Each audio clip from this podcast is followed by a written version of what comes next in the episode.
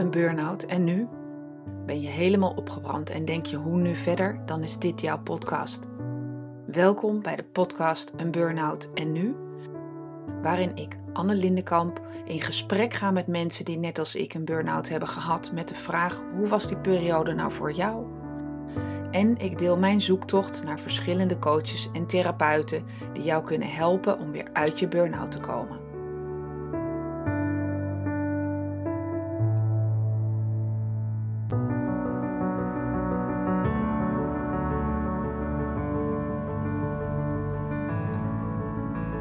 Reeks gesprekken met mensen die zelf een burn-out hebben ervaren, deze keer een gesprek met Danja. Danja is getrouwd en samen met haar man hebben ze een dochter van bijna 16. Haar man werd na een hartinfarct volledig afgekeurd. Dat zorgde ervoor dat zij kostwinnaar werd. Ik was de steunpilaar voor mijn gezin, zei ze tijdens het interview. Niet alleen voor haar gezin, ook voor het welzijn van haar collega's voelt zij zich verantwoordelijk. In haar carrière heeft Danja iedere kans gegrepen die haar geboden werd en ze wist zich in de praktijk naar boven te werken. Vaak had ze het gevoel dat ze moest opboksen tegen mensen die wel een diploma hadden. Ze zegt in ons gesprek: In deze maatschappij wordt gekeken wat je in een vorig leven hebt gepresteerd op school. Het benodigde HBO-diploma behaalde ze door naast haar werk ook te studeren. Luister naar mijn gesprek met Danja over het verbergen van faalangst vechten voor erkenning en het beter willen doen dan anderen. Over leren nee zeggen, respect hebben voor elkaar en respect hebben voor elkaars verantwoordelijkheden.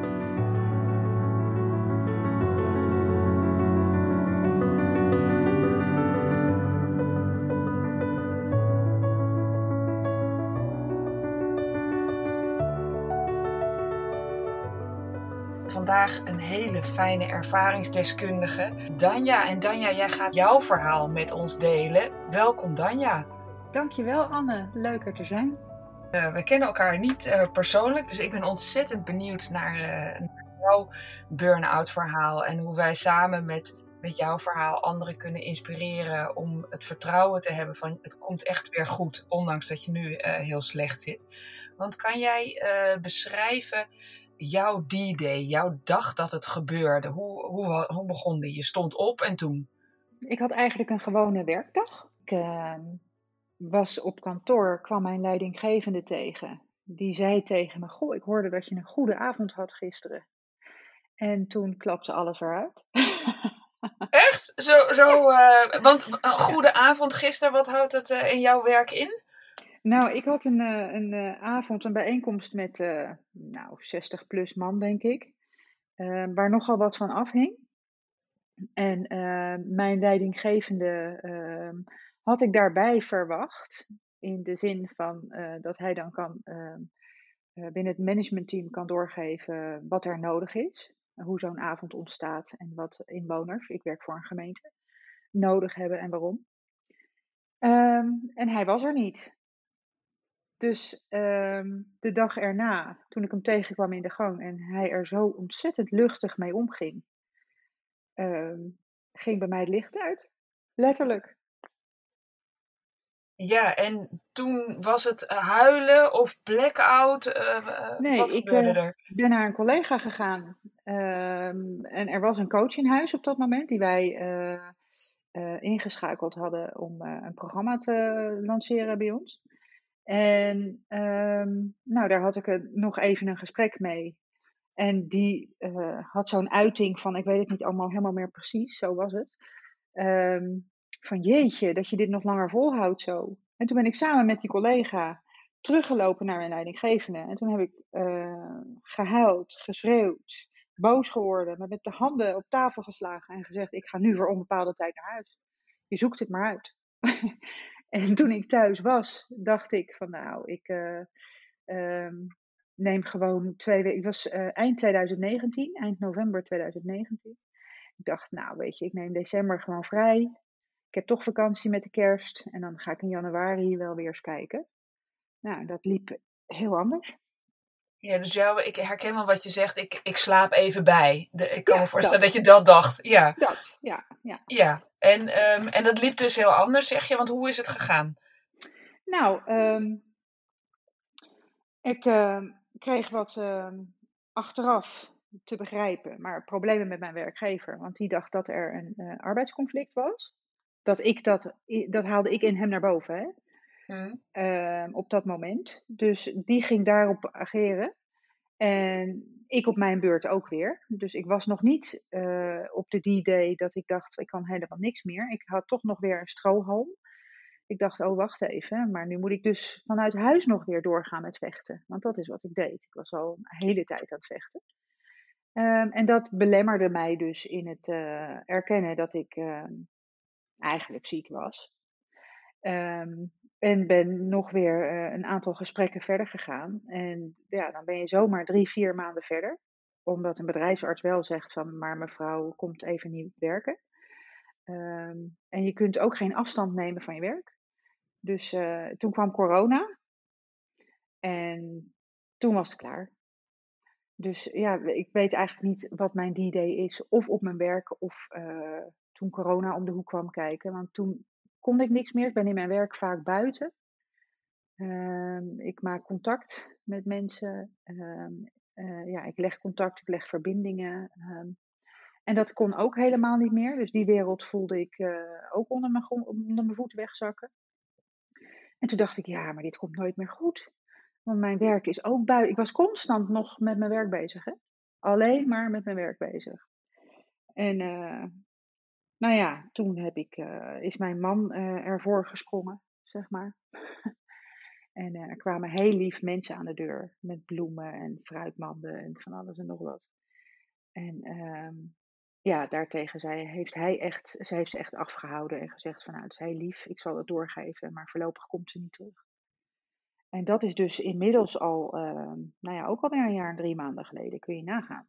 En ben je nog steeds, want ik hoorde je zeggen, je, bent aan, uh, je hebt heel erg lopen vechten. Ja. Uh, ben je uh, dat gevoel, waar was je tegen aan het vechten? mezelf, de maatschappij, alle mensen om me heen. Ehm, erkenning voor, aan het vechten voor erkenning, waardering, ehm, tegen het systeem. Ehm, ik ben een beelddenker en ik werk tussen mensen die dat over het algemeen niet zijn. Um, dat is prima, want we vullen elkaar heel goed aan. Maar ik zit wel echt in een regelomgeving, terwijl ik meer ben van wat nu moet, moet nu. Tegen uh, mijn huwelijk, tegen alles. Ik uh, was gewoon niet meer met mezelf bezig. Ik was volkomen, ik leefde naast mezelf. Zo voelt dat een beetje. Dus ik stap s morgens uit bed. En dan uh, draaide ik een programmaatje af. En dan uh, wist ik wat ik die dag moest doen. Ik vluchtte ook in mijn werk. Dat was ook nog zo. Ik was thuis niet heel erg gelukkig op dat moment. Dat lag ook niet uh, alleen aan de relatie, maar ook aan mezelf. Um, en ik dacht dat als ik nou maar heel veel zou gaan werken, dat het dan wel over zou gaan. Dus ik werkte op een gegeven moment 70 of 80 uur in de week. S'avonds, de weekenden. Ik zag mezelf mijn werk doen. En was een andere Danja was um, bezig met steeds vaker, zo zie ik dat achteraf, met zichzelf zielig vinden. Moet ik nou alles alleen doen? Waarom begrijpt niemand mij? En de andere kant was dat niemand dat zag, omdat ik altijd lachte, altijd iedereen meenam in mijn verhaal, altijd uh, opdrachten afronde en, en, en ja, scoorde, successen behaalde uh, andere mensen uit het slop trok. Ja, dat waren twee volkomen verschillende werelden naast elkaar. Je geeft aan de, hè, van nou, het was een, uh, ik was Danja en ik kwam mijn bed uit en ik deed wat. Maar als je dan s'avonds naar bed ging, dacht je dan, dacht je dan ook, ik ben niet mezelf? Of had je dat op dat moment niet door? Nee, dat had ik niet door. Dat, ik denk dat ik dat een aantal jaar geleden al heb gehad, maar daar ben ik overheen gestapt. Omdat ik het gevoel had, perfectionistisch als ik ben, dat dat een tijdelijk iets zou zijn. Ik voel me even zo, dat gaat wel weer over. Als ik maar aanpak, uh, dan verdwijnt het allemaal wel. Uh, en al die kleine successen die je dan haalt, zijn een beetje de sluier over ja, het verdriet, denk ik. Of, uh, het is niet altijd verdriet natuurlijk, in mijn geval misschien wel, maar het harde werken, erbij willen horen, was ook echt niemand die van mij verwachtte dat ik ineens zou uitvallen. Hè? Want ik liep een uur daarvoor nog enorm te lachen en ik uh, had enorm veel lol. En ik heb zelfs een aantal mensen die uh, werken bij een vrij grote organisatie, die terugkwamen van een ziekte, niet per se burn-out, weer helpen reïntegreren. Dus uh, daarvoor was ik ook het anker en de sterke persoon. En stel iemand zou hebben gezegd: Oh, maar ik zie jou zo hard lachen, maar ik zie dat je het op wilskracht doet. Zou je dan geloofd hebben van: uh, het is op, dan zou je gewoon gedacht hebben: Ik lach echt, want dit is leuk? Of zou je gedacht hebben: Nee, dit is een façade? Ik wist dat het een façade was. Er waren ook echt leuke momenten. Maar het uh, een volgde het ander op. Dus het werd steeds vaker een façade en ik zag af en toe wel dat verschil. Maar ik uh, had heel sterk het gevoel dat een ander zich niet hoefde, geen zorgen hoefde maken om mij. En al helemaal niet dat ik hen uit zou kunnen leggen wat mijn probleem, vraag, hoe je het maar wil noemen, op dat moment zou zijn omdat ik mezelf niet erkende. Ja, en jouw rol was natuurlijk de reddingsboei voor anderen. Dus hoe kan de reddingsboei dan ineens een vraag hebben?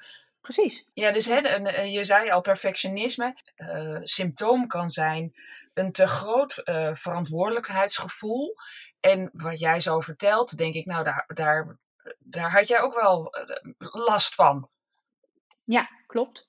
Ik heb ehm, heel veel altijd geredderd voor veel mensen. Zonder dat ze het mij vroegen. Hè. Ik pak dat dan op en doe dat gewoon. En nam de verantwoordelijkheid voor die personen. Of ze nou uh, ziek waren of op zoek waren naar een baan. Of uh, nou ja, noem het maar zo gek niet op. Maar ik denk ook dat het bij mij te maken had met het verbergen van mijn faalangst. En uh, daar is perfectionisme uit voortgekomen. En dat is, die scheidslijn is zo dun. Ik was me constant aan het vergelijken met anderen. Als je dan ook nog een heel groot verantwoordelijkheidsgevoel hebt en je wilt constant het beter doen dan anderen, dat behoeft misschien even een klein beetje uitleg, maar ik heb vroeger niet de opleiding genoten die ik graag zou willen hebben gehad. Dus ik ben mij gaan, uh, ik heb mij in de praktijk naar boven gewerkt. Daar heb ik heel hard voor gewerkt. Uh, maar we leven wel in een maatschappij waar er gekeken wordt naar wat je eigenlijk in een vorig leven hebt gepresteerd op school. En um, dat is bij mij heel sterk blijven hangen. En ik heb altijd het gevoel gehad dat ik heb moeten opboksen tegen andere mensen die wel uh, een diploma hebben. En ik niet. Inmiddels heb ik die natuurlijk wel, maar het gevoel is hetzelfde gebleven. En zou dan een, uh, een diploma jou dat, dat externe schouderklopje gegeven hebben? Zo van, nou zie je, jij kan dit, hier is je diploma. En dat je dan nou, een soort van bewijs had van, jij, jij hebt dit niveau en jij bent, je telt mee? Ja, dat denk ik wel. Dat is nu niet meer van belang, maar dat heeft jarenlang wel op de achtergrond meegespeeld. Ik heb me bij heel veel bedrijven naar binnen gebluft. Want als ik eerlijk was geweest op mijn cv, later heb ik dat altijd wel netjes verteld hoor. maar als ik eerlijk geweest was op mijn uh, cv, was ik niet uitgenodigd voor een gesprek. Want dan had ik geen HBO-niveau gehad. Dat gevoel van jongs af aan uh, was voor mij heel moeilijk om daar overheen te stappen. Dat heb ik niet los kunnen laten. Inmiddels wel, gelukkig. Maar uh, ja, dat, uh, ja men meningen van anderen zijn echt te belangrijk soms. Hè, dan. Zo ervaar ik dat. Ik leefde niet vanuit mijn hart, maar ik leefde naar de mening van een ander. Dus dat papiertje was een soort van bewijs van dat je er uh, wel mocht zijn. Ja, en dat heeft uh, mij, ja, ik ben inmiddels uh, 51, dus dat heeft mij 30, 35 jaar geleden een soort van gevormd. En dat heb ik altijd met me meegedragen. En ja, er wordt wel eens gezegd, uh, tussen mannen en vrouwen zit een uh, verschil in loon, in salaris. Vrouwen verdienen minder dan mannen. Maar ik moest altijd wel een paar stappen harder lopen om net zoveel te verdienen als mijn collega's. En met dat gevoel ja, heb, ben ik verkeerd de wereld ingestapt, denk ik. Wat je eigenlijk zegt, ik, ik ging hard lopen en hard vechten en, en heel goed mijn werk doen om gezien te worden. Um, terwijl je, wat je iedereen gunt natuurlijk, is werk doen en leven omdat je zelf dat ontzettend leuk vindt en dat graag met anderen wil delen. Precies. En, en ik denk dat ik juist burn-out geraakt ben, omdat ik uh, via uh, de banen die ik gehad heb, nu in een baan zit die ik zo leuk vind, dat paste niet meer. Dus natuurlijk zitten daar wel uh, af en toe wat, wat conflicten tussen of mensen of, of mijn persoonlijkheid en, en de uitvoering daarvan, maar dat heeft iedereen. Maar um, ik denk dat de, doordat ik de baan waar ik nu in zit zo leuk vind, um, er ook een soort veiligheid van het altijd maar het gevoel hebben dat je moet vechten, dat viel deels weg. Dus daardoor verloor ik mezelf. Snap je dan wat ik bedoel te zeggen?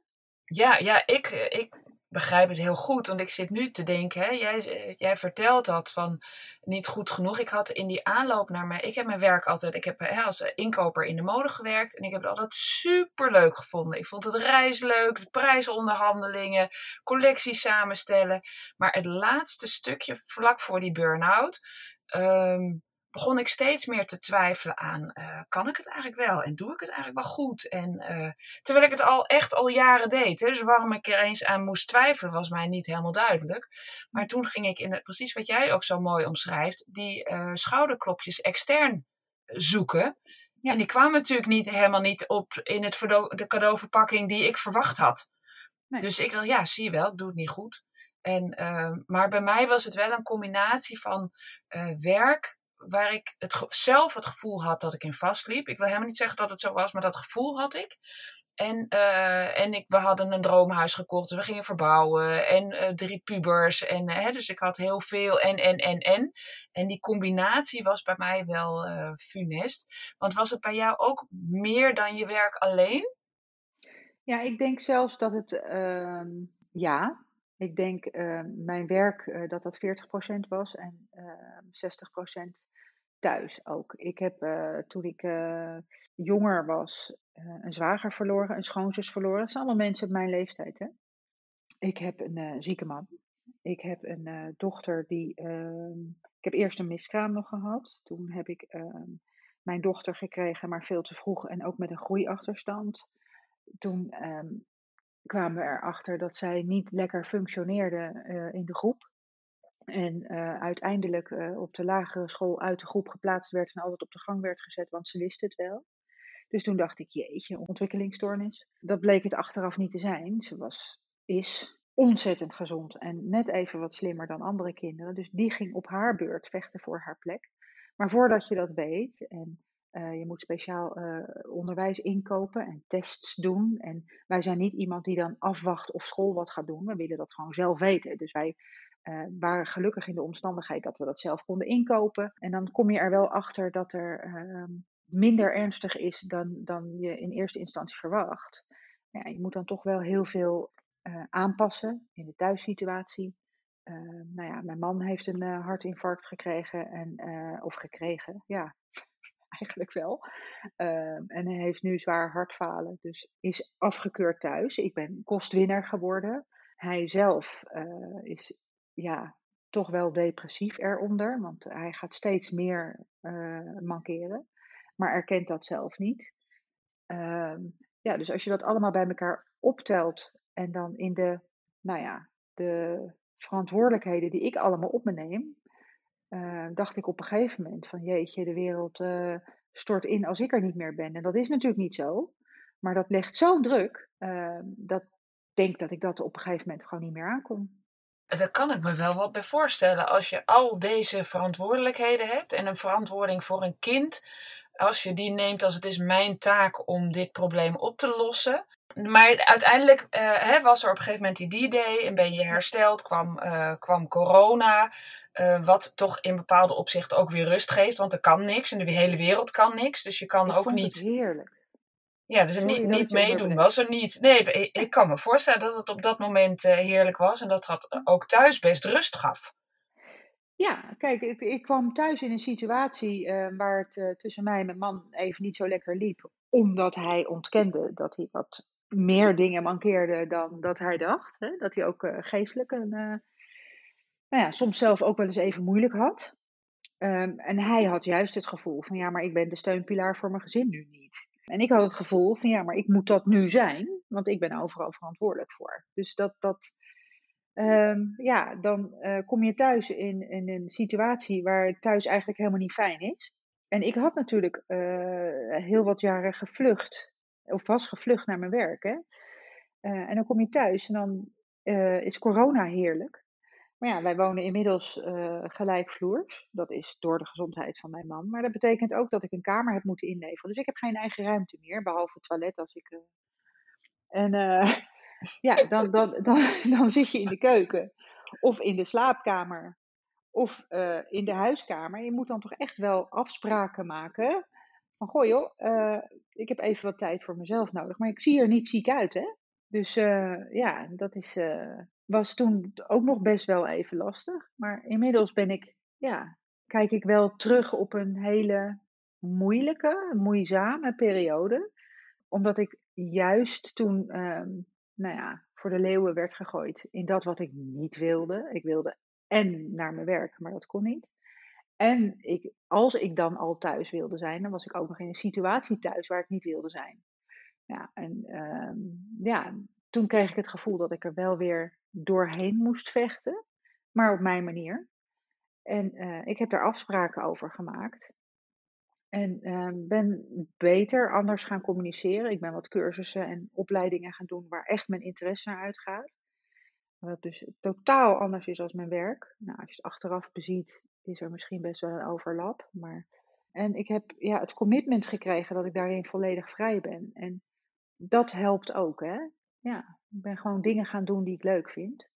En uh, zelfs mijn dochter zei laatst, dat vond ik wel een heel groot compliment. Van ja, mama is uh, de laatste tijd, het laatste jaar, allemaal dingen gaan doen die ze leuk vindt. En nu heb ik ineens een hele andere moeder. Oh, wat dierbaar. Want ik vraag me natuurlijk wel ook af, hoe is het nu met haar? Want jij hebt heel veel zorgen om haar gehad. En jullie hebben heel veel zorgen om haar gehad. Gaat het weer goed met haar? Ja, het gaat prima. Kijk, uh, ze is inmiddels Fijn. al, wordt volgende week 16 hoor. Maar uh, we hebben de, die periode gehad vanaf haar derde jaar, zeg maar. En uh, ze is uh, op de lage, op, uiteindelijk op een andere lagere school terechtgekomen. Ehm, daar is ze heel goed opgevangen. En die begrepen ook precies wat er niet met haar aan de hand was, maar hoe ze haar zeg maar, opnieuw moesten afstemmen op de wereld. en uh, dat het niet gewoon is dat je alleen in een gang zit, maar dat je in groepsverband dingen doet op school. Uh, dat is allemaal goed gelukt en ze heeft uiteindelijk uh, voor een opleiding gekozen die niet echt voor de hand liggend is.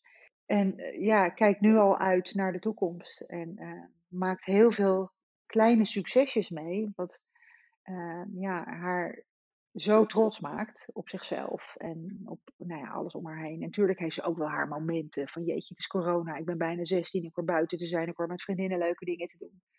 Maar ze is ook wijs genoeg om te kunnen relativeren en te bedenken dat het ook wel weer een keer anders wordt. Dus ik ben er enorm trots op en het gaat heel goed met haar.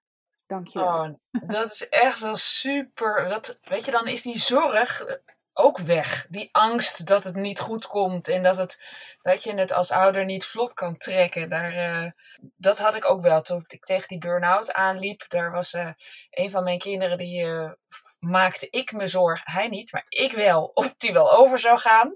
Ja. En die diep gewortelde angst zat in mij. Hè? Dat deed ik helemaal. Maar die ik kan me voorstellen dat het heel fijn is als je dat kan loslaten. Van nou, het is nu gewoon oké. Mijn zoon ging gewoon over, zoals hij zelf ook al had voorspeld. de zorg was hem onzin. De zorg kan echt heel diep zitten en, en een angst worden. En ik heb me wel eens laten vertellen door iemand die zei: ja, diep gewortelde angsten in het algemeen kunnen aanleiding zijn uh, voor een burn-out. Dat je gewoon uit angst, hè, uit overlevingsstrategie uh, dingen gaat doen. Um, maar ik hoor jou nu vertellen, het is voor jou achter de rug en het gaat nu gewoon weer goed met je. En kan ik vragen, ben je ook weer de oude? Nee, dat word ik ook nooit meer en dat wil ik ook niet meer. Ik ben nog aan het reïntegreren op dit moment. Waar corona eerst een zegen was, was het naderhand best vervelend. Want uh, alle instanties, uh, eigen werkgever, uh, mijn verplichtingen, ook die worden langzamer verwerkt. En de je ziekteperiode tikt wel door. Dan is er ineens niet een, een datum die dan ook uh, wat verder in de toekomst wordt geschoven. dus uh, dat leverde uiteindelijk wel weer wat stress op. Maar goed, ik ben, uh, zit inmiddels op 28 uur, zit bijna op fulltime, dus dat gaat prima. En nee, ik word niet meer de oude. Ik ben een nieuwe versie van mezelf, een betere versie van mezelf. En ik wil ook niet terug naar ehm, de oude Danja. Ik denk dat ik uh, heb leren nee zeggen, grenzen aangeven. Nou ja, ik vind het uh, uh, belangrijk dat ik ja, kan aangeven wat mijn talenten zijn binnen mijn werk. En waar ik in floreer, waar ik me goed in voel. Um, en dat we de functie zoals die is, daar iets meer op aanpassen. Dat had ik, uh, ik bedoel, een jaar of twee jaar geleden was dat niet me opgekomen om daar überhaupt over te beginnen. Terwijl er gewoon mensen zijn die heel graag uh, administratieve dingen doen, die bij mijn werk horen. Hoor, overigens, ik loop er niet voor weg. Maar die dat zo fantastisch vinden. Ja, als dat hun talent is, laten we dan gewoon samenwerken. Dus op dat vlak gaat het allemaal goed volgens mij. Thuis gaat het uh, stukken beter. De relatie is stukken beter. Ik ben mezelf aan het ontwikkelen persoonlijke ontwikkeling, maar ook een stukje spirituele ontwikkeling. Ik heb uh, me helemaal gestort op uh, de kristallen en edelstenen. Ik vind het werkelijk geweldig. Er komt steeds meer bij. Kleuren, uh, frequenties. Ik vind het allemaal zo reuze interessant. Dus ik doe zoveel dingen naast mijn werk die zoveel energie opleveren, dat ik die af en toe die domper, die, die we allemaal nog wel, ik ook, uh, wel weer eens zal krijgen, of thuis of op mijn werk, makkelijk kan opvangen. Dat gevoel heb ik nu echt. Ja, en die dompers horen er ook gewoon bij. Ik bedoel, stress ja. is ook gewoon onderdeel van het leven en ook niet per se slecht. Nee. Het is alleen als je altijd stress hebt en niet de ruimte neemt zelf om op te laden, dan gaat het pas fout. Hey, en de nieuwe Danja, met alle prachtige dingen die je geleerd hebt, met je kristallen, met je edelstenen, is er iets wat jij uh, van jezelf nu had willen zeggen tegen de oude Danja toen, of in aanloop naar die burn-out toe? Wat zou jou geholpen kunnen hebben op dat moment? Uh, ja, dat klinkt misschien uh, vreemd, maar ik denk dat niks wat ik op dat moment gezegd zou hebben, mij zou hebben geholpen. Omdat voor mijn gevoel veel eerder ligt al. Dus het, het uh, begrip voor elkaar en ehm, al veel eerder, voordat er überhaupt iets van symptomen zijn, uh, respect hebben voor elkaar en het respecteren van elkaars tijd, elkaars uh, verantwoordelijkheden, elkaars hobby's, elkaars. Um, de, de laatste periode dat, dat voordat ik uh, de burn-out kreeg, was ik daar niet meer vatbaar voor. Dat is misschien niet wat we willen horen, maar ik... Nee, maar ik ben wel blij dat je het zegt, want ik had precies hetzelfde. Ik had echt gedacht als iemand of ik zelf uit de toekomst naar mezelf zou komen en zeggen: Nou, Anne, uh, neem meer ruimte in. Dan dacht ik echt: Fuck you, ik heb het nu veel te druk met precies. mijn werk. Ga jij maar even daar in de stoel te zitten. Ik, uh, ik kom wel bij je terug als ik tijd heb. Not. Ja, als ik al terugkom, want dan begrijp je dus niet waar ik in zit. Precies. Degene die het niet begrepen had, was natuurlijk per definitie die ander. Want ik moest nog even zus en ik moest nog even zo. Ja. Ik ben, uh, ben heel blij dat jij dat ook zegt. En ik ben ook. Ik hoop echt dat mensen die dit luisteren zich realiseren dat het. Dat er niet iets is wat je drie weken geleden had kunnen doen, waardoor je deze situatie niet zou hebben meegemaakt. Nee, nee. En, en, en ik hoop ook echt dat um, ze zich niet jullie, ik spreek ze maar gewoon even direct aan, moeten je niet schuldig voelen. Vanuit het schuldgevoel ontstaat volgens mij alles. En als je, terwijl je uh, de D-Day hebt gehad, zoals Anne dat zo mooi noemt, denkt van nu moet ik heel snel beter worden, dan ga je je schuldig voelen omdat het jou niet snel genoeg gaat. Maar als je echt een burn-out hebt, dan krijg je de tijd. En eigenlijk als je de tijd doorleeft, die is niet altijd makkelijk. Maar dan zul je achteraf realiseren dat het een geschenk is. En grijp die zo vroeg mogelijk met beide handen aan. En het klinkt nu heel gek en heel raar, maar het is echt zo. En dan wil ik dat jullie vertrouwen op een goede uitkomst. Ja, want dat is de basis. Hè? Dat is, en dit is ook precies het programma uh, wat ik heb opgesteld. Ik, ik heb een programma dat is online, dus hoef je niet voor naar een afspraak. Of dat kan je gewoon vanuit je luie stoel doen. Uh, in die eerste periode dat je thuis zit, dat je echt denkt, weet je, ik wil heel graag aan mijn herstel werken. Hè? Daar, ja, precies wat jij nu zegt. Ik moet snel beter worden. en dan neem ik je gewoon bij de hand en zeg ik, dat is helemaal prima, daar gaan we aan werken. Doe dan dus dit. En dan krijg je iedere dag een berichtje van dit kan je wel doen. En vertrouw daarop. En dan komt het goed. Want het, ik heb zelf, nou dan dacht ik, oh ja, ik moet tot mezelf komen. En ik moet bewust zijn. Dan ging ik uren schrijven. Want dat had iemand dan gezegd. Ja. Nou, dat helpt natuurlijk helemaal. Als ik teruglees, want er staat er allemaal gezwets. En dus ik denk, nou, ik, ik was aan het bedenken hoe ik dan weer beter kon worden. Maar het gaat precies wat jij zegt om dat vertrouwen. Danja, mag ik je hartelijk danken voor dit uh, prachtige gesprek en jouw prachtige inzichten. Heel graag gedaan.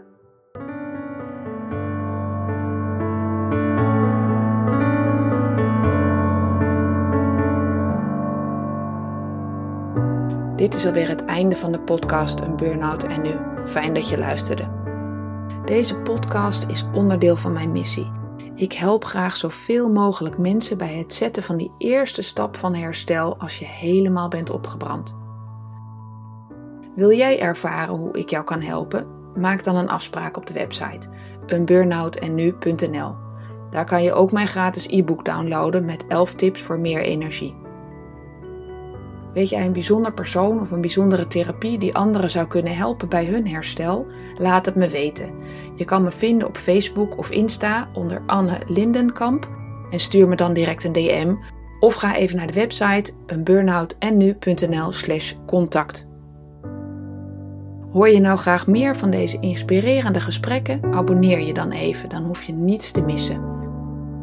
Tot de volgende aflevering.